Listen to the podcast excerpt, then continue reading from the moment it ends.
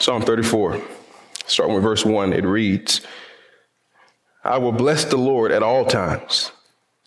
His praise will always be on my lips. I will boast in the Lord. The humble will hear and be glad. Proclaim the Lord's greatness with me. Let us exalt his name together. I sought the Lord and he answered me and rescued me from all my fears. Those who look to him are radiant with joy. Their faces will never be ashamed. This poor man cried, and the Lord heard him and saved him from all his troubles. The angel of the Lord encamps around those who fear him and it rescues them. Taste and see that the Lord is good. How happy is the person who take res- takes refuge in him. You who are his holy ones, fear the Lord, for those who fear him lack nothing. Young lions lack food and go hungry, but those who seek the Lord will not lack any good thing. Come, children, listen to me. I will teach you the fear of the Lord. Who is someone who desires life, loving a long life to enjoy what is good? Keep your tongue from evil and your lips from deceitful speech. Turn away from evil and do what is good. Seek peace and pursue it.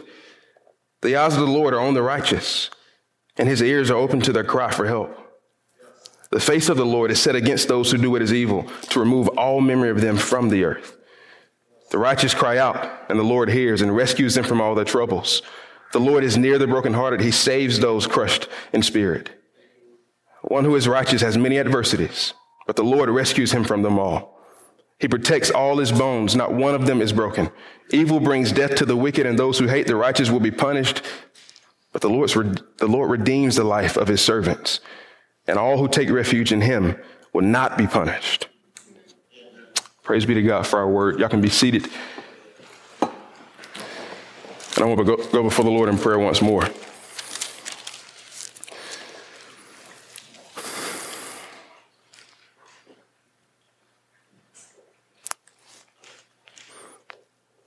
Father, we want to bless your name. We want your praise to be on our lips. We want to boast in you. We come seeking you and, and uh, petitioning you with expectation for you to answer. And we do all of this, Father, especially because of Christ. We do this because, unlike David, who wrote this psalm, we know that you hear our prayers. We know that our prayers are delivered to you by an intercessor, a great high priest who goes before you on our behalf. And so we thank you for him. We thank you that we get to praise his holy name, rejoice in his sacrifice for sin, his victory over death, and see all of that depicted through what you teach and lay out in your word. And so, Lord, we pray that as we come to Psalm 34 this morning, that you would reveal the truth of your word to us. I know that we can't comprehend this with our natural minds if your spirit doesn't help. And so we pray that you give us spiritual understanding. Allow us to see this word and, and, and to not just comprehend it with our heads, Father, but to be pierced by it in our hearts. And then to go live lives embodying what it is that we see here. Father, I pray that you bring conviction where it's necessary and needed. That you give encouragement where it's necessary and needed and that you'd help us to learn what it looks like to respond to you, who's a never ending, faithful God. Father, I pray for my own head and heart as I attempt to preach your word. I must be reminded that I'm not fit for this. You're a perfect God without sin. Your word is without error. And yet you're willing to use sinful, flawed, errant men like myself to proclaim it. And so, Lord, I, I must ask for your help. I pray that you would make up for all of my inadequacy, all my insufficiency, that you would be who you are so that your word goes forth and in a supernatural way changes lives, alters eternities, and results in the building up and sanctification of your church. We need your aid to understand. I need your aid to preach God. And so I pray that you help us, that you help me now. I pray this for your glory, with dependence upon your spirit, in the name of your Son, Christ Jesus. Amen.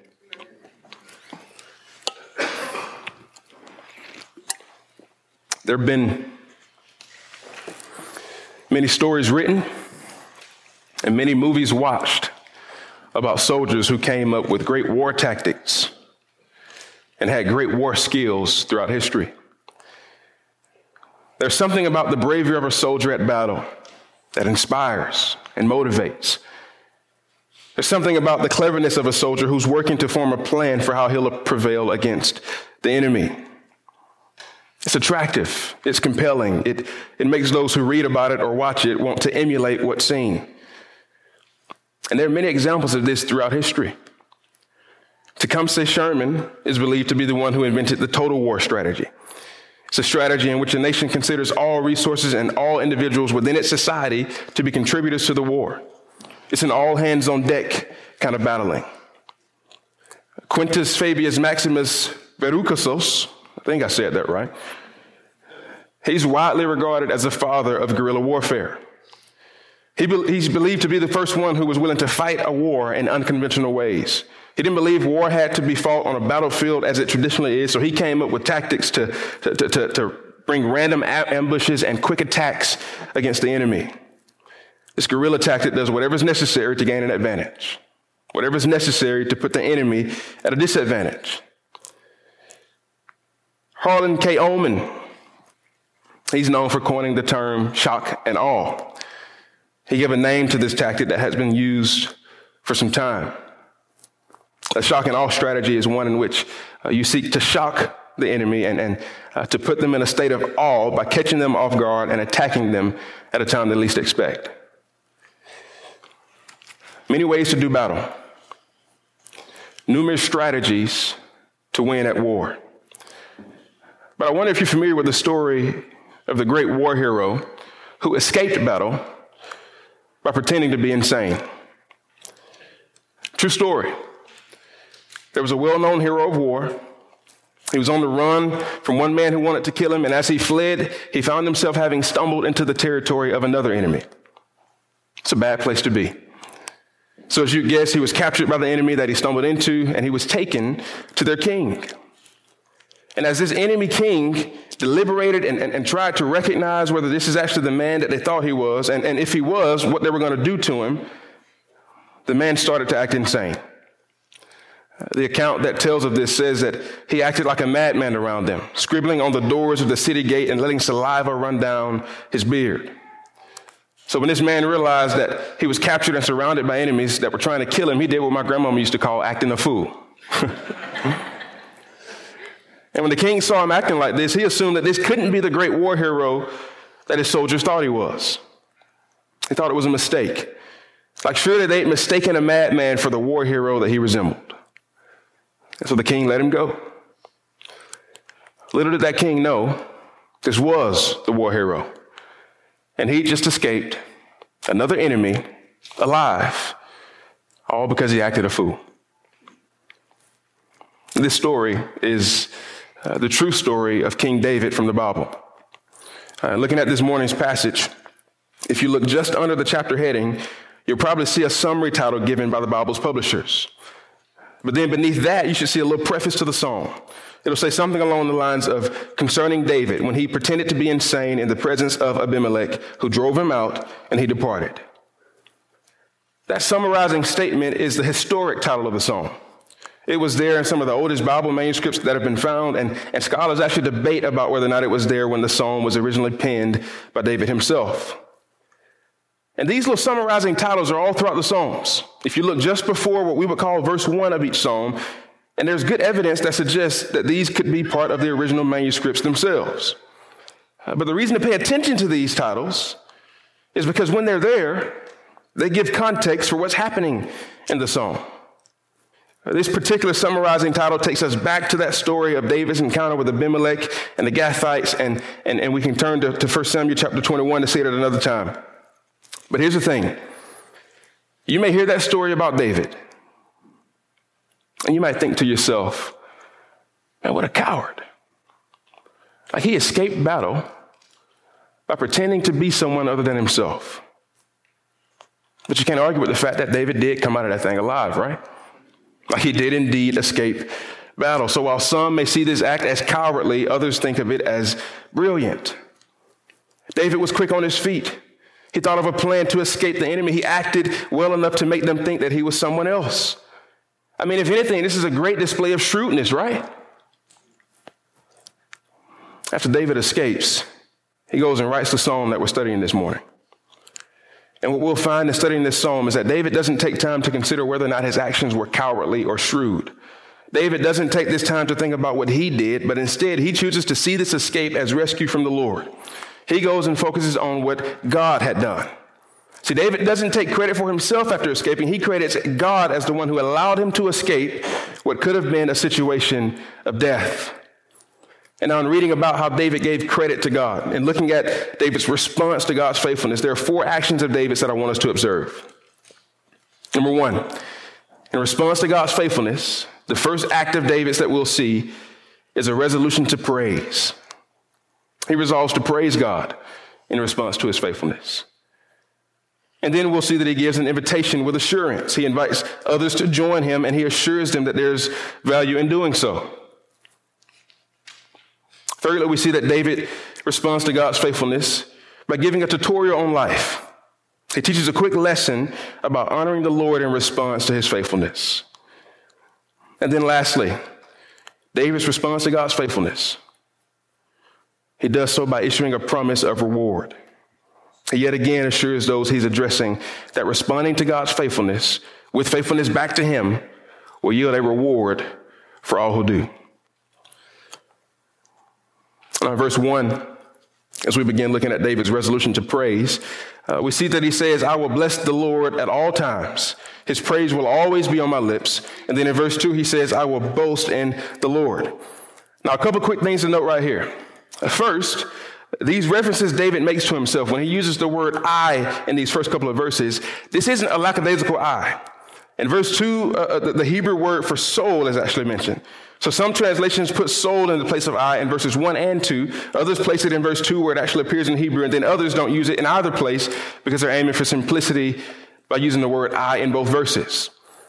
But my reason for pointing this out is because David's use of the Hebrew word for soul is an indicator of the extent and depth of his praise. So this isn't David lacklusterly saying that he's going to praise God. He says his soul is involved. He's saying that just like Brogan reminded us this morning, his inner depths, the, the inwardmost part of his personhood, the whole of his being, he wants to be aimed at praise of God. Second thing to notice we walk through the passage. David naturally tells us who he's praising, right? Remember, I told you he doesn't write this psalm and, and, and use this psalm to write about his own greatness and cleverness and having escaped the enemy. But he tells us he will bless the Lord at all times. Verse 2, he will boast in the Lord. So he's blessing the Lord and boasting in the Lord. But David doesn't just tell us the object of his praise those two times at the beginning of this psalm. Throughout the whole psalm, friends, there's this resounding declaration of God as the object of his praise. I mean, let's just look real quick and, and, and count the number of times we see David use the phrase the Lord. Verse 1, I will bless the Lord. Verse 2, I will boast in the Lord. Verse 3, I will proclaim the Lord's greatness. Verse 4, I sought the Lord. Verse 6, the Lord heard. Verse 7, the angel of the Lord encamps. Verse 8, taste and see that the Lord is good. Verse 9, fear the Lord. Verse 10, seek the Lord. Verse 11, be taught the fear of the Lord. Verse 15, the eyes of the Lord. Verse 16, the face of the Lord. Verse 17, the Lord hears. Verse 18, the Lord is there. Verse 19, but the Lord rescues. Verse 22, the Lord redeems. So 16 times in this song, we see David outright refer to the Lord, and then it's kind of reinforced with other pronouns that reference God all throughout the rest of the song. David praises the Lord. He seeks the Lord. He's rescued and protected by the Lord. He teaches about the Lord. And so you read this psalm and you're not left guessing who it is that this passage is supposed to direct our attentions to. There's no question that David's intention with this is to direct our attention to God. It even seems that he wrote this to make us to know and, and, and love and pursue and trust God all the more. And then as a byproduct of growing in those things, to praise God all the more. To thank God for his goodness and his faithfulness all the more. David wants us to be like him and bless the Lord at all times, to, to have praise unto God continuously on our lips, to boast in the Lord to boast in the Lord. I will boast in the Lord. I will boast in the Lord. Y'all see that? I will boast in the Lord, David says. I'll go ahead and put my cards on the table here. I'm about to hop on a soapbox. I've been excited to get to the Psalms because I knew they'd give us the opportunity to think through this. Boasting is natural, right? Somebody just thought, uh oh, like, we ain't supposed to talk about boasting. You know, like, uh, that's ungodly. We're not, we as Christians shouldn't be a boastful people. Here's the thing you were created to boast. Believe it or not, you were created to boast. See, the reason boasting comes so naturally to you is because God created you with the purpose for your life, all of us. He created us with the purpose for our lives to be beings who boast in Him. So your life exists. You know, people talk about like, I want to find my life's purpose and, and this, I'll tell you your life's purpose. Your life's purpose, your existence, the, what you were created to do is to boast in the Lord. God put man and woman on earth, right? He gave them instructions for how to live. The text in Genesis tells us that they were created in his image and in his likeness. And his instructions for, for them were to be fruitful, uh, to multiply, to fill the earth, to subdue the earth, and to rule. So God basically says to man, look, I've made you as close to likeness of me as any other creature ever will be. So go do cool stuff and, and exercise rule throughout the earth. Because when you do, you do it in my name, and that comes back and it says a whole lot about who I am. So he told him to boast. Since day one, the human life has had the purpose of being one big boasting session that makes a big deal of God. But we know the story continues, right? Humans uh, forget what proper boasting is. Uh, we sin. The grasp of, of what our initial purpose is is lost. And ever since, we've been trying to rediscover what that purpose is. And so we boast. You know, we do what is natural to us. We do what we created to do. But because we're sinful and our ways are now distorted, we boast, we do what's natural, but sometimes while we're trying to rediscover the right way, we sometimes boast in the wrong ways. We boast in ourselves, we boast in our possessions, we boast in our strength and wisdom, and, and, and many things that are not God. But David says, after seeing God's faithfulness to rescue him from Abimelech, he says he will boast in the Lord. And here's where I hop on my soapbox. See, boasting, according to the definition of the word, is outward, detectable, and external, and expressed, and, and manifest, and unmistakable. The word boasting literally means to express praise for or pride in something. And here's the pitch. This is why I'm taking so much of the, the, the space in my sermon to talk about these first two verses. I want us to qualm with what I think has become the default for certain circles of Christianity, including the ones that we find ourselves in. See, I think we're missing something if we lack expressiveness in our worship unto God. I think the way John Piper writes about it in his book Providence is great. He says God's goal is not simply that the glory of his perfection shine, but that we find his glory praiseworthy. No, not just find it praiseworthy, but feel it as praiseworthy. Feel its value because otherwise our praise would be hypocrisy. God is really pursuing the exaltation of his beauty and the enjoyment of his praising people to the degree that our praise is without feeling, to that degree that it falls short of commending the preciousness of what we praise. Half hearted praise is poor commendation. But God does not intend for the final praise he seeks to be a poor commendation. His glory is of infinite value. It is infinitely beautiful. And then later he quotes C.S. Lewis, who wrote, I think we delight to praise what we enjoy because, not, because it, the praise not merely expresses, but completes the enjoyment. It is appointed as consummation. It is not out of compliment that lovers keep telling one another how beautiful they are. They delight in one another's beauty. The, the delight in one another's beauty is incomplete till it is expressed. And so Piper and Lewis are making the point that we're not just pursuing knowledge of God, but we're pursuing knowledge of God that makes us feel the reality of who God is and then makes us express praise unto Him. Like we're not dualists or trialists, right? Like, like we don't believe that our souls and our bodies are separate from our minds and different stuff like that. So we don't believe in a worship that affects the head or the heart and soul or the body in separate ways. They're all affected together, which means they all act in response together. Humans think and we feel and then we respond, we express. That's the way it is when we talk about sports or hear a joke or watch a movie or read a book. God designed us this way. But somewhere along the historical spectrum, somebody made it seem that reservation and quietness was most proper for worship. So, in many Christian circles, this has kind of become a cultural layer that has been laid over the top of what we understand worship to be.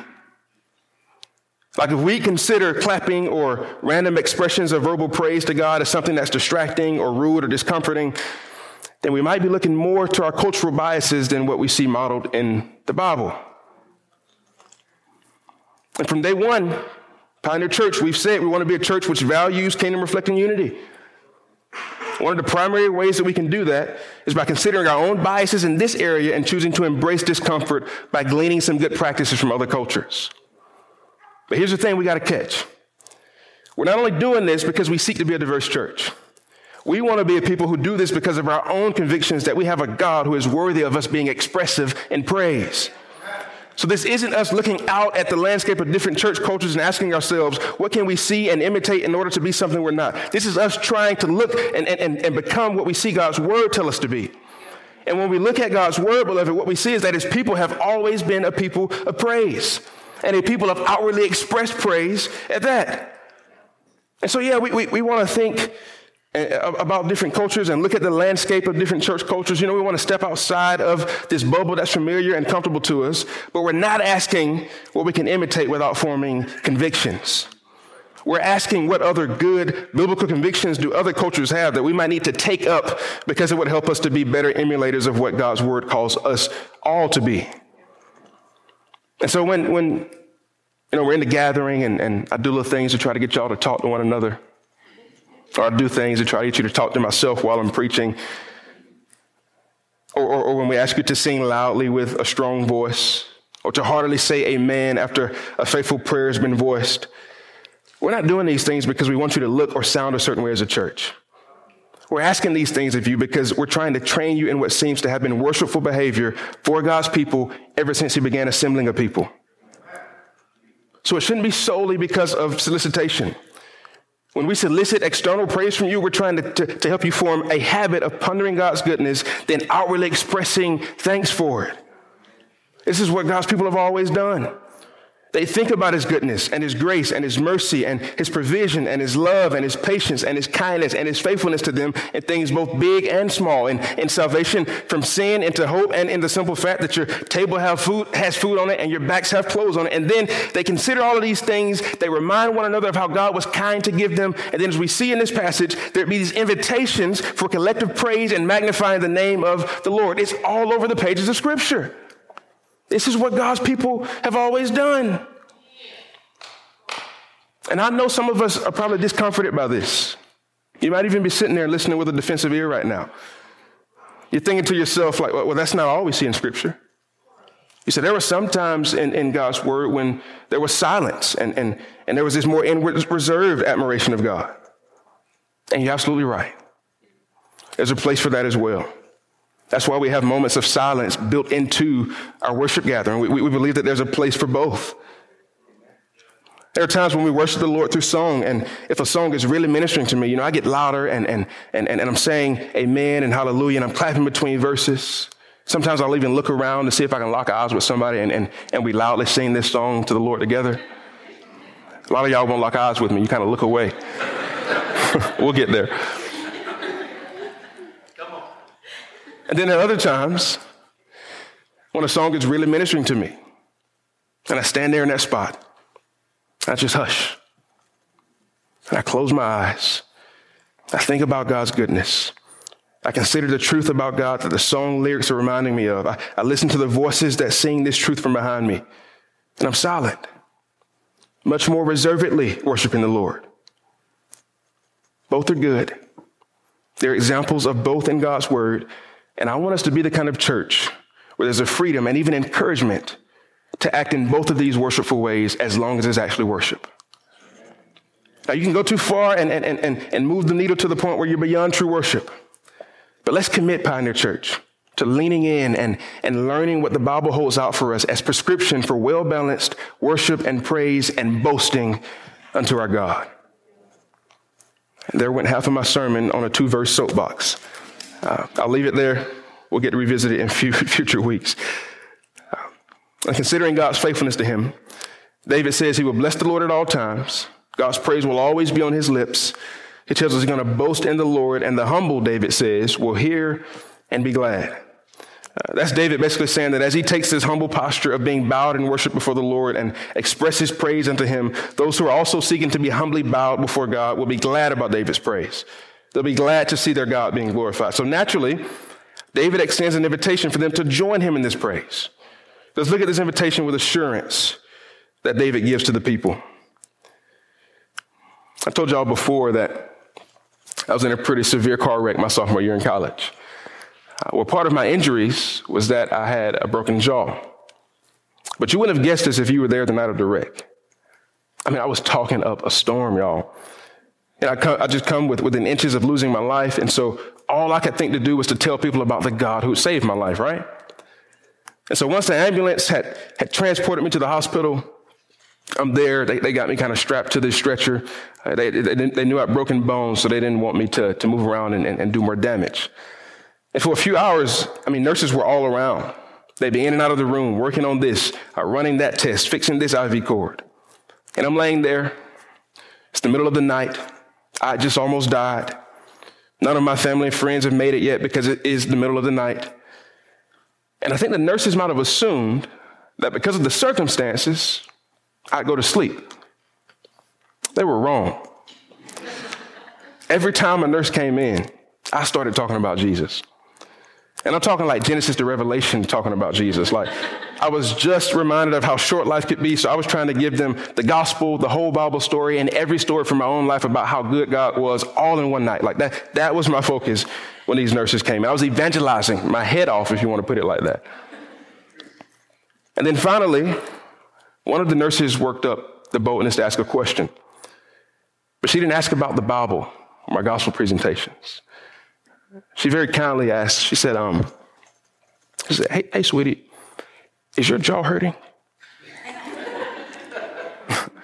I said, yeah, it's, it's, broken. Like it's broken in two places. Of course it's hurting. And she said, well, maybe if you wouldn't talk so much, it wouldn't hurt so bad. and I remember laying there thinking to myself, like, she just told me to shut up. I mean, I didn't intend any harm. As far as I knew, I was just praising and boasting in my God. And now, if I could go back and relive that situation, I say to the nurse what David tells these people he's addressing in verse 3 Proclaim the Lord's greatness with me. Let us exalt his name together, my friend. I'd be interested to see how she responded to that. But the reason I'd be willing to, to extend this invitation to her like David does to the people is because God, in his faithfulness, is worthy of all people praising him. And also because I know that all who do will experience his goodness.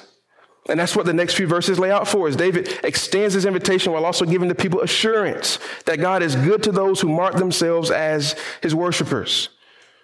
In verse 4, we see the assurance offered that the Lord answers and rescues when we seek him.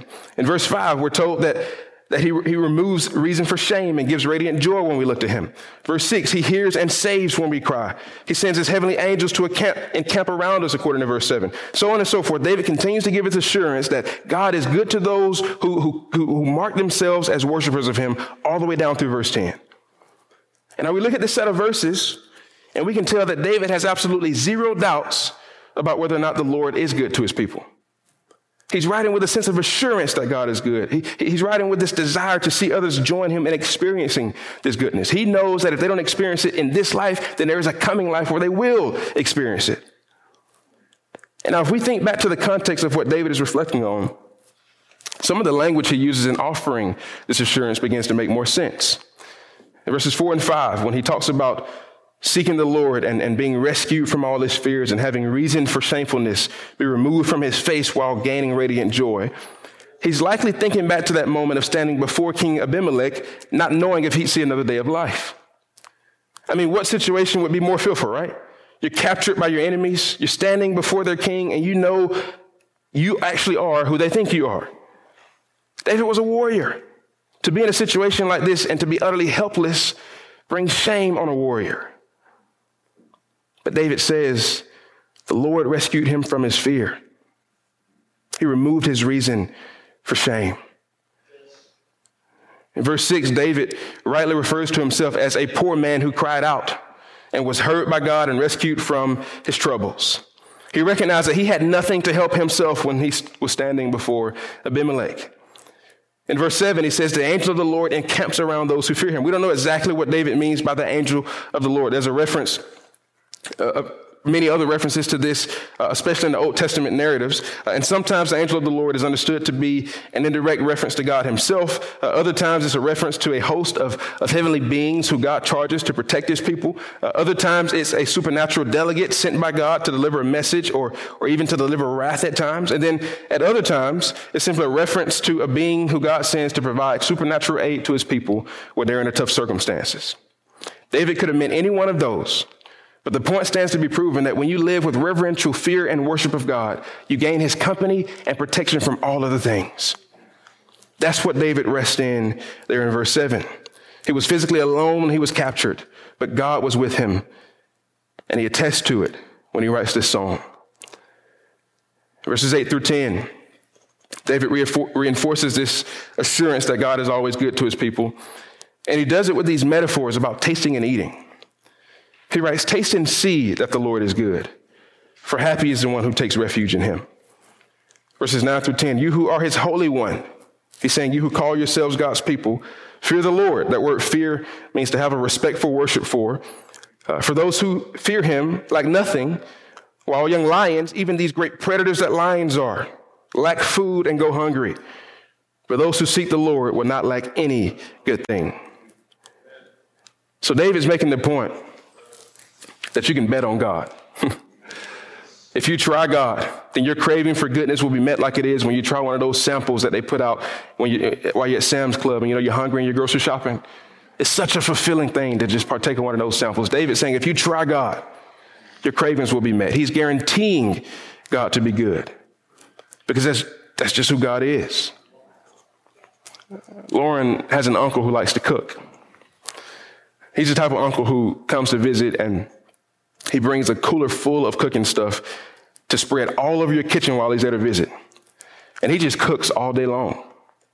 Her family's, they're, they're used to it. Uh, my mother in law probably doesn't appreciate the fact that he spreads everything all over her kitchen when he comes. But I love when Uncle Dave visits. He, he literally cooks like all day long. He wakes up and he starts cooking, and he will be cooking till he lays down to go to bed. And he'll regularly bring food to you and just sit it right in front of you. No word spoken. It doesn't matter what you're doing. He'll just slap a plate of ribs right in front of you. You can be playing a board game, and he's like, You need these ribs in your life. I'm going to put that right there. it's like, Oh, yeah. Like, you'll want this. Taste and see that Uncle Dave can cook. That's, that's the demeanor he has about himself. He's that confident that you'll like what you taste. He's that confident in his cooking. And David here has such confidence in the goodness of God he says, just taste and see. Taste and see that the Lord is good. There is no chance of you being let down. If you feast on the Lord, if you bet on God, you'll find the fulfillment that you desire. He himself has been resting in, tasting the Lord's goodness and faithfulness himself, so he invites others to do that along with him. And he assures them that they too will experience God's goodness and faithfulness to them if they do. And I imagine we should all take a cue from David here. Uh, do we live making these kinds of invitations? Do we offer this kind of assurance of God's goodness to the world? Or do we do the opposite? Are we so worried about and, and fixated on our fears that we don't even take time to reflect on God's goodness, let alone invite others to experience it? Might we sometimes be too arrogant to recognize that we're poor people, like David calls himself in verse 6, who are in need of God's assistance. And so we never actually think to boast in Him or to, to invite others to rely upon Him. Or maybe we're at that other extreme where, where we complain about what we don't have and about what's not right in our lives so much that what the world hears from us is that God isn't good. They shouldn't taste and see because we don't even seem to be liking what it is that we're tasting. Let's be intentional, beloved, about resolving to praise God, then inviting others to do so with us while assuring them that God is worthy of us doing so. And let's also take heed to what David teaches in these next few verses. We're now going to look at David's tutorial on life that he gives in response to God's faithfulness. This tutorial on life he gives in verses 11 through 14. We get to verse 11, and we read where David extends another invitation. This time, he invites those who he refers to as children to listen and be taught about the fear of the Lord. This is him addressing the nation of Israel. Uh, he calls them children because he was king of Israel, and, and there was this, this understood relational dynamic of the king being like a father to the nation. He gave oversight and, and leadership to the Israelite people as a father does in the home. And so David is seeking to do that here. He, he, he wants to come and, and teach about what the fear of the Lord looks like when it's lived out. Again, this phrase about fearing God can understood to mean that one is so in awe of and, and submitted to God that their life becomes about worshiping Him. So David says, Come, children. Come, nation of Israel, learn from me about fearing God. Verse 12 says, Who is someone who desires life? Loving a long life to enjoy what is good. That's basically a way of saying if you want to have a joy filled life unto the glory of God, you'll listen to what I'm saying. And in verses 13 through 14, he gives these instructions. He says the people should keep their tongues from evil keep their lips from deceitful speech, turn away from evil and do what is good, and seek peace and pursue it. Now, notice that these specific commands are those that include both the external and the internal. They seem to, to kind of call on the whole life of a person. We've got the tongue and lips, which is our speech. That shouldn't be evil or deceitful. Then we've got the turning away from evil and toward good. That's, that's a summary of repentance, which starts inwardly. And then you've got the seeking peace and pursuing it, which brings this whole tutorial that David's giving to bear on the way we relate to other people. And this should call a couple of New Testament tutorials from Christ to mind. In Matthew 22, Jesus said the most important commandment is to love the Lord your God with all your heart, with all your soul, and with all your mind. And the second greatest is to love your neighbor as yourself. And earlier in Matthew 15, there was this implicit exhortation to not be like the Pharisees who loved and honored God, loved and honored the Lord with their lips, yet had hearts that were far from him. So David calls the people of God to live similarly, even here in the Old Testament. Is a classic tutorial on life. This has always been the way for God's people to live. Love Him with your whole self and then love others as yourself. And like, how can you not when you think of God's faithfulness to you, right?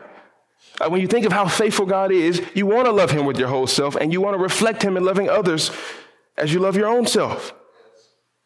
And so, my encouragement, beloved, Think of the Lord's faithfulness to you.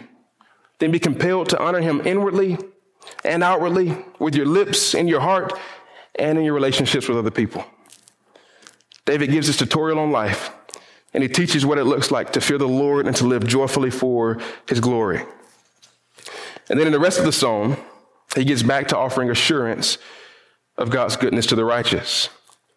But here, the assurance seems to be facing more toward eternity. And it's also an assurance of how God brings wrath on those who are not righteous. The righteous are rewarded by God while the unrighteous are punished by him. Look at David's promise of reward in the remainder of the psalm. Verses 15 and 16 should sound somewhat familiar to what we saw last week.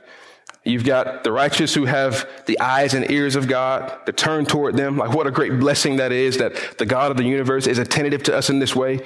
And then you've got the unrighteous, those who do what is evil. And it says God's face, God's face is set against them. He's going to remove all memory of them from the earth. What a great terror that is, right? Like he'll wipe out all memory and evidence of your existence in every place except hell if you aren't seen as righteous.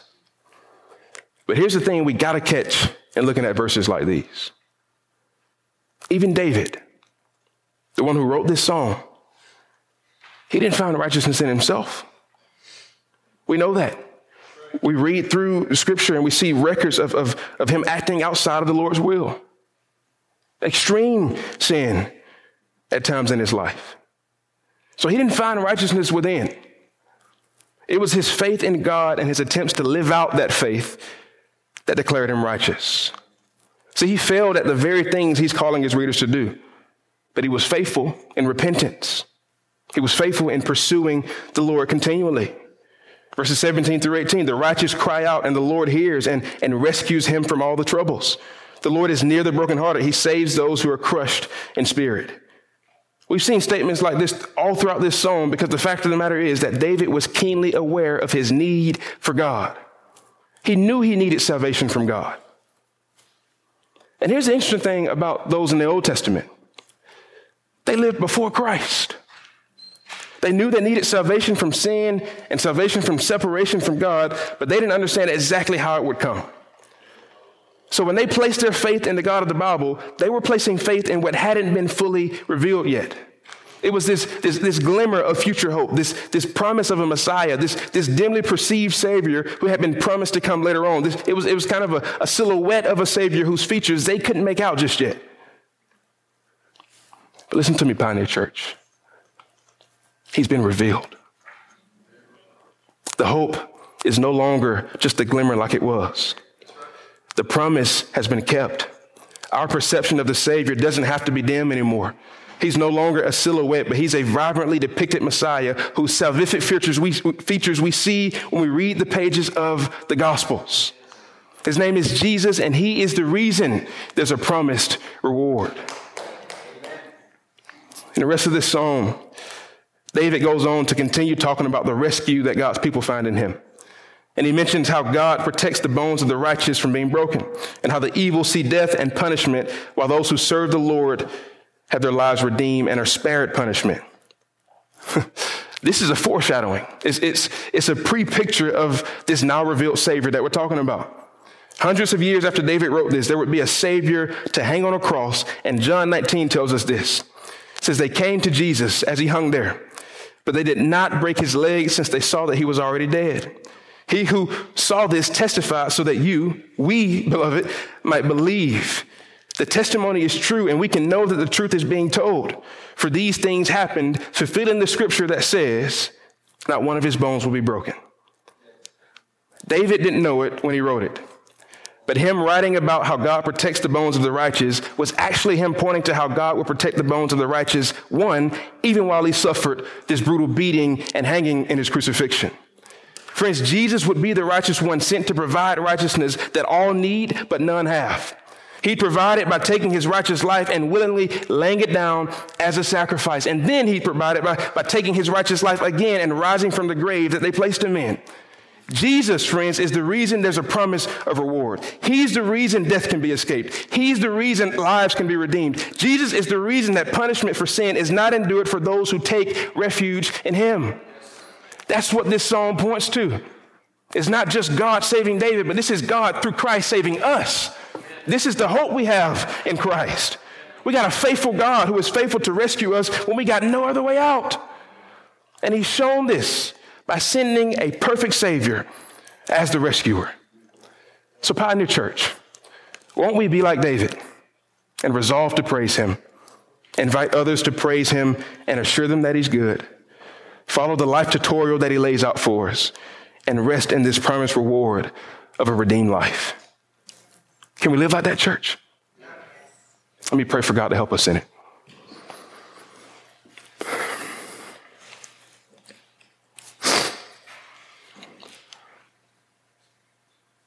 Father, again I say, we want to be a people who bless your name at all times. We want to have your praise on our lips always. We want to boast in you. We want to invite others into this journey of boasting in you with us. And we want to do it all because we recognize who you are. We see your goodness. We see your greatness. We see your sacrifice and redemptive power displayed through Christ. And so I pray that we be faithful to behold that day in and day out and to respond with lives of praise. Help us in this, God, we pray. In Christ's name himself. Amen.